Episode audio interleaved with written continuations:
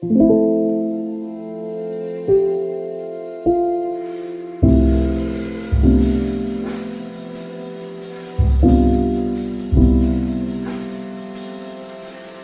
det att prata om allt? Är det till och med nödvändigt? Det här är en podcast som utforskar påståendet att hälsosamma relationer börjar med att våga säga som det är. Följ med in i en sårbart stark värld av både tårar och skratt. Varmt välkommen till Pingst Relationer.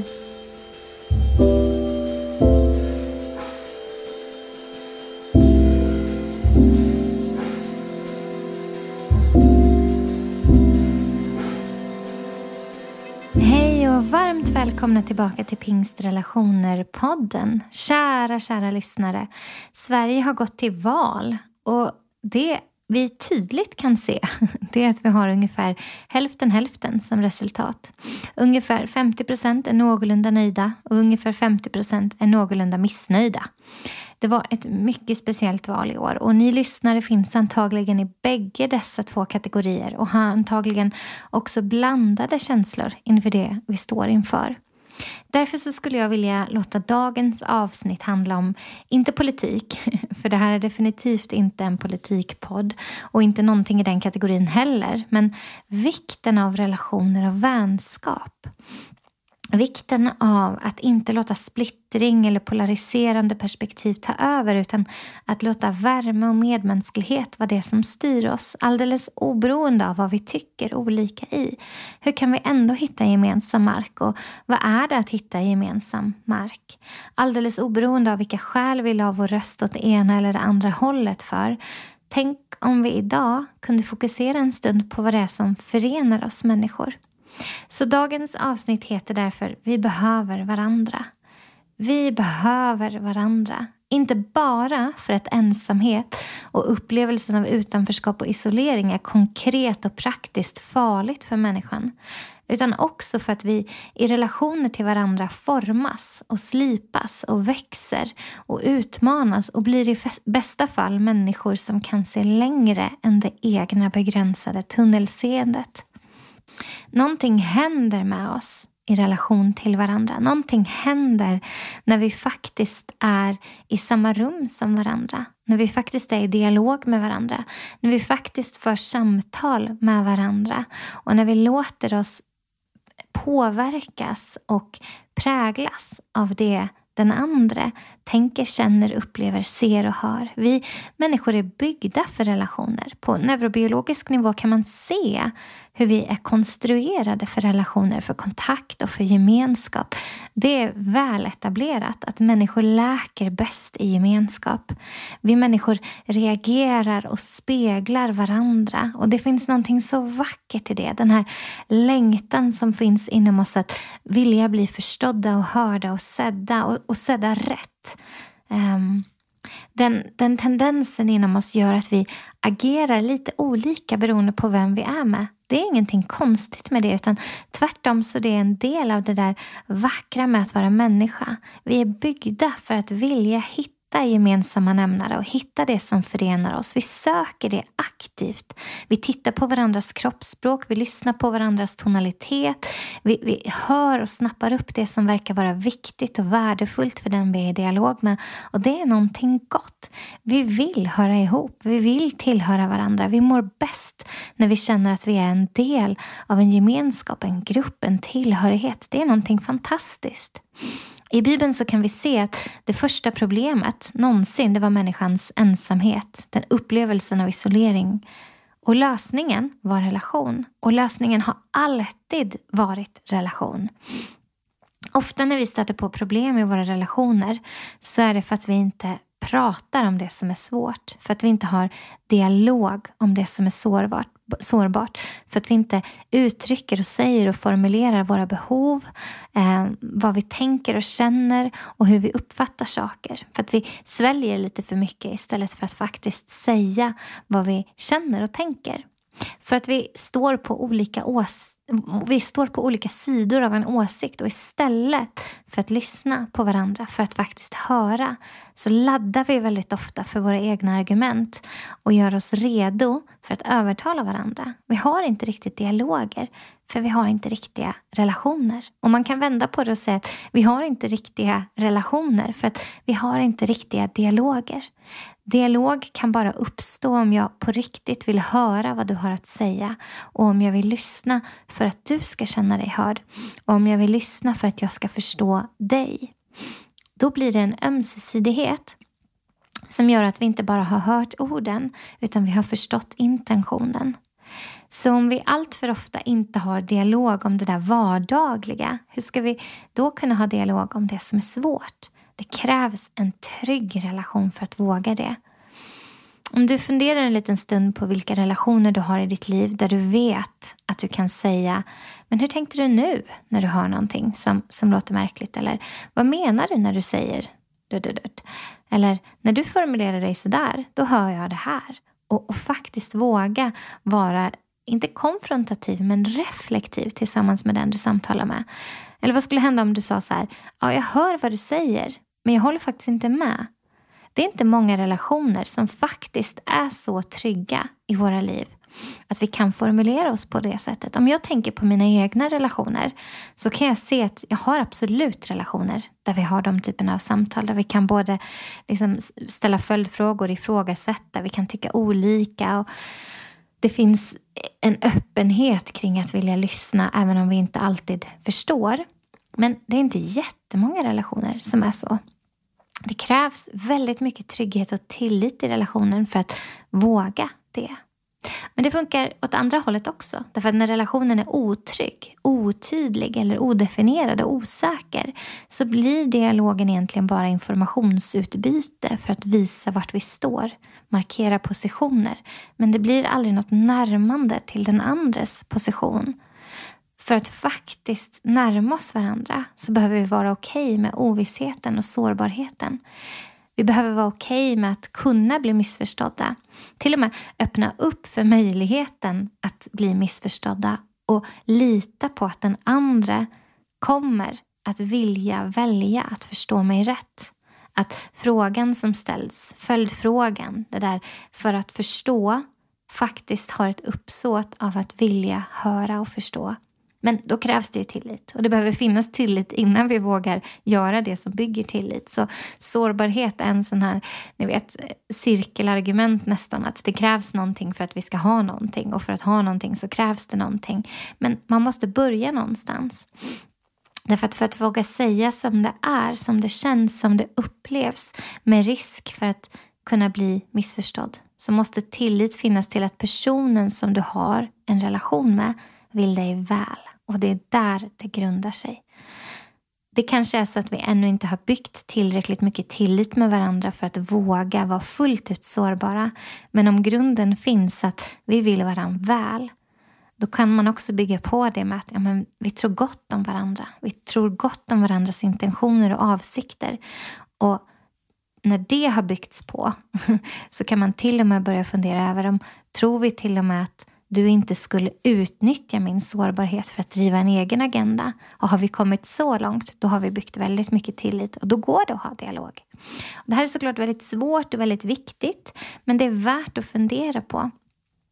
För vad händer med våra relationer om den ena parten tror att ett förtroligt samtal där vi kan vara sårbara med varandra sker, men den andra parten sen använder informationen emot personen?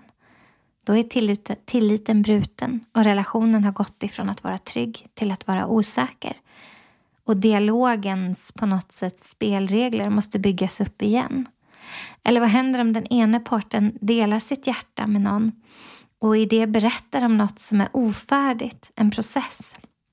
En provtanke som man ibland säger, något som inte är helt klart men som för samtalet eh, framåt. Som för att dialogen ska kunna ske så, så behöver det här dryftas. Jag behöver få provtänka kring det här. Ibland så behöver vi höra oss resonera högt innan vi kan veta om det faktiskt är så vi menade. Jag har, jag har en kompis där jag ibland, när vi pratar med varandra så brukar vi säga så att ja, men nu provtänker jag bara. Det här är inte sant förrän jag säger att det är sant. Och så får man höra sig själv argumentera, resonera, reflektera, processa och till och med prova ganska skarpa argument och sen efteråt, när man har stött och blött det och prövat det mot varandra och slipat det mot varandra så får vi bekräfta om vi menade det eller inte. Jag tror att det är fullständigt väsentligt för att växa som människa. Men vad händer om den ena personen delar sitt hjärta på det sättet med något som är ofärdigt, där man provtänker och den andra personen väljer att använda det som ammunition emot den andra? Då är tilliten bruten och relationens dialog liksom, det, det är förstört. Det, det finns inte. Så jag skulle vilja utmana oss i att börja ställa några frågor kring hur vi samtalar med varandra. Är det här ett tryggt, förtroligt samtal? Kan du lita på mig och kan jag lita på dig? För vet vi det, då vet vi rätt mycket om vad det är för typ av samtal vi har. En annan fråga som är bra att ställa sig är vill du ha rätt eller vill du bygga relation? och det ska man ställa, den frågan ska man ställa till sig själv. Vill jag ha rätt eller vill jag bygga relation? Vad är viktigast just nu? Och en följdfråga på det blir, vill vi bygga tillit i relationen just nu eller vill vi samla ammunition? Det här säger ganska mycket, svaren på de här frågorna säger ganska mycket till oss själva om vad vi själva har för ingångsläge i samtalet. Och märker vi att vi inte riktigt har tillit, att det är viktigare för mig att få fram mitt argument och ha rätt just nu och det är viktigare för mig att få samla ammunition och pröva mina argument och testa hur mycket jag faktiskt tror och tänker som jag tror och tänker, ja, men då är det inte ett förtroendefullt, tillitsfullt samtal. Sårbarhet kräver en ömsesidighet i tillit. Så vi behöver verkligen reflektera över det här, för vi människor behöver varandra. Det är så mycket som är trasigt i vår värld. Så mycket som har gått sönder och så mycket som vi själva har sönder. Men trots det så behöver vi varandra. Trots det är relationer det vackraste vi har. Eller kanske inte ens trots det. Kanske just på grund av det. Kanske just på grund av sårbarheten det krävs för att våga blotta våra hjärtan, våra ofärdiga tankar, våra processer, våra frågor och våra egna tillkortakommanden med varandra. Kanske just på grund av det så är relationer så vackra. För vet du, när det funkar, när vi vågar, när tillit finns och inte bryts, när vi kan provtänka med varandra, när vi har högt i tak och vågar dela våra rädslor och våra frågetecken utan att placera oss på olika sidor av osynliga linjer som skiljer oss, då vågar vi också närma oss den andres ord, tankar, processer och frågor utan att döma, utan att kritisera, utan att behöva förändra, utan bara för att höra och förstå. Vi kan nämligen älska varandra utan, förstå, utan att förstå varandras argument. Men vi kan inte riktigt möta varandras argument och lyssna och höra varandras argument om vi inte gör det för att söka förståelse. Så ibland så förstår vi inte. Men om kärleken är intentionen och längtan är att vilja förstå, då har vi ett varmt utgångsläge till varandra och inte ett stängt och hårt. Och ibland så leder det till att vi får svar på en fråga när vi vågar närma oss varandra. En fråga vi kanske inte ens visste att vi hade. Ibland leder sårbar dialog till att våra egna tankar vässas och vi börjar förstå vårt eget varför ännu tydligare. Vi blir smartare, mer skärpta och mer trygga i vart vi själva står och vad vi står för när våra argument prövas. Inte av kritiker, inte av polarisering utan av vänner, av förtroliga samtal där vi vågar tycka och tänka och känna och uppleva olika. Men där gemensam mark inte är att enas i liksom minsta möjliga nämnare utan att trots det vi inte har gemensamt ändå se värdet i att vi behöver varandra. Vi behöver varandra. Forskare har konstaterat att det är bra för parrelationer att sitta och se varandra i ögonen. Och Jag vet att det är många som tycker det här är superduperjobbigt men jag säger det ändå. Och det är inte för att något magiskt händer när vi gör det. Men det är för att tillit byggs när vi vågar vara intima och stanna kvar och möta varandras blickar. Efter bara några sekunder så händer det någonting. Små nyanser, små detaljer, små skiftningar och blicken blir plötsligt någonting mer än ögon som tittar. Det blir bryggor av kommunikation in i det som är vårt innersta. När jag ser dig, när jag låter dig se mig. När vi inte har bråttom, när vi inte flackar iväg. Vad lär vi oss om varandra och vad lär vi oss om oss själva då? Vad hittar vi i den intimitet som uppstår i närheten av en blick? Någon har sagt att vi vet mer om oss själva ju mer vi låter andra reflektera oss själva tillbaks till oss. Och aldrig någonsin är det här mer sant än när det kommer till barn. Att få barn är lite som att någon håller upp en pytteliten men samtidigt enorm spegel som avslöjar allt. När barnen upprepar meningar man själv har sagt på gott och ont. När barnen reder ut gräl på ett bra sätt där man känner sig stolt. Eller när de sätter gränser till varandra på ett ah, halvbra, sätt, som, halvbra sätt som man känner att här har jag brustit i vad jag har visat. Eller när barnens kroppsspråk visar att här har jag speglat någonting till dem som jag inte vill att de ska spegla tillbaks till mig. Det krävs mod att våga förändra, växa och anpassa sig och vi behöver varandra för att kunna göra det. Vi blir bättre tillsammans. Inte bara för att grupper i sig är bra och viktiga. Det har man ju sett också när man har studerat och inte minst i pandemin när så mycket av vårt mötande, våra mötesplatser blev begränsade. Hur församlingen är så viktig, föreningsliv, familjer, lag. Men också för att bli, vi blir bättre när vi behöver anpassa oss, formas och hitta vart vi har våra egna gränser och våra viktigaste markörer. Vem är jag och vem är du och vilka blir vi tillsammans? Klarar vi oss verkligen själva? Vissa av oss har ryggsäckar fulla med erfarenheter som gör att vi inte gärna släpper in andra. Det kan vara alldeles för kostsamt. Men vad händer om jag inte kan lita på någon annan än mig själv? Kan jag på riktigt då hävda att jag verkligen har tillit till mig själv? Finns tillit till sig själv om tillit inte finns till någon annan? Eller blir det då ett kontrollbehov på grund av liksom bristande känsla av kontroll på den egna insidan? Eller tycker vi på riktigt att ingen annan vet bättre än oss? I en så individualistisk tid som vi lever i kan det vara jobbiga frågor det här. Men jag tror att vi behöver våga ställa oss dem. Är vi individualister? Är vi starkare själva? Eller är det sant som någon har sagt att ingen människa är en ö? är vi ett gäng individer som lever tillsammans i en tid då vi behöver mer gemenskap, mer bryggor, mer broar, mer kollektiv? Jag vet inte. Det här tål att tänkas på. Det kräver nog noggrann självrannsakan och kanske kommer vi landa i att det inte finns något jag om det inte finns något vi. om det inte finns något vi att separera mitt jag ifrån så kanske det inte finns ett jag överhuvudtaget. Människans existens är ju från första bladet i boken en relation. Det var inte bra för mannen att vara ensam, konstaterade Gud. Det räckte inte med hur många djur som skapades. Ingen av dem var någonting att spegla sig i. Inte förrän kvinnan skapades, inte förrän relation mellan två människor uppstod. Någonting som var kött av kött, någonting som var likt. Inte förrän det kunde uppstå ett speglande i varandra. Att här är vi, vi kompletterar varandra, det här är ett vi. Först då slutade ensamheten vara ett problem. Sen är ju ensamhet fortfarande vår tids absolut största utmaning och en stor grund till både psykisk ohälsa och många av de problem som vi ser i vårt samhälle. Människors upplevelse av isolering och utanförskap. Men lösningen är och har alltid varit relation. Så vi skulle kunna ställa oss lite fler frågor. Hur ser det ut praktiskt i mitt eget liv? Vad säger ditt liv till dig om hur du ser på det här med att behöva andra? Behöver du andra? Behöver ditt äktenskap någon annan? Alltså, finns det mentorer och personer som får insyn och som ni kan dela med er av det som är svårt och sårbart med?